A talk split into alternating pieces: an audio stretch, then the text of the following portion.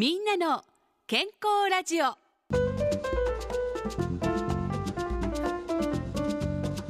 お元気ですか？岩崎理恵です。毎週この時間は横浜市医師会の先生方に健康についてのお話を伺っています。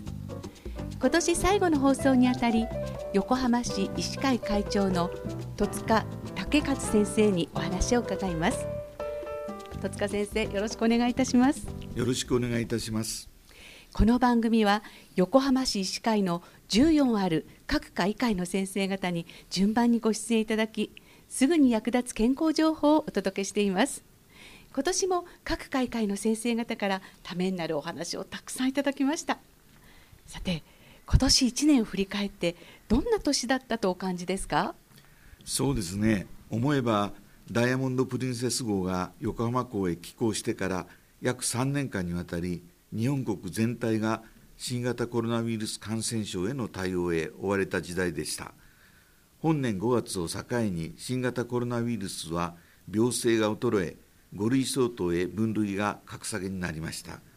私は横浜市医師会会長へ6月に新しく選任されましたが以来ウィズコロナ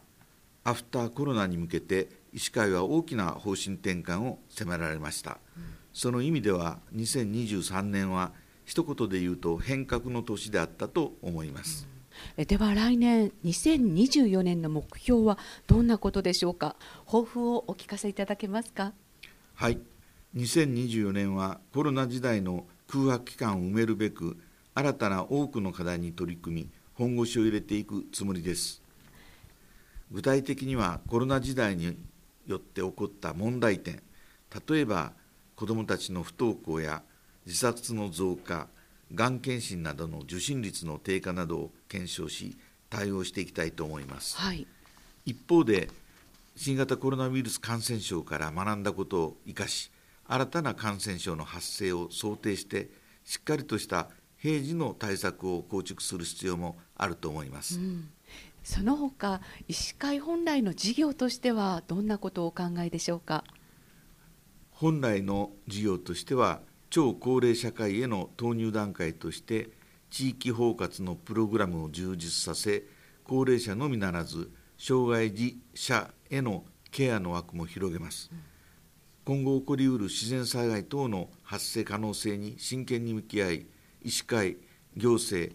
各種団体など各方面と連携して現実的な対応を考えます、はい、では最後にリスナーの皆様に一言お願いします。ご家族や身近に病気でお困りの方がいれば何でもかかりつけ医にご相談ください。皆様の健康と福祉を守る横浜市医師会です。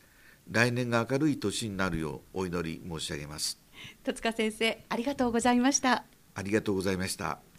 みんなの健康ラジオ今日は横浜市医師会会長の戸塚武和先生にお話を伺いました。お相手は岩崎理恵でした。皆様どうぞ良いお年をお迎えください。来年もみんなの健康ラジオよろしくお願いいたします。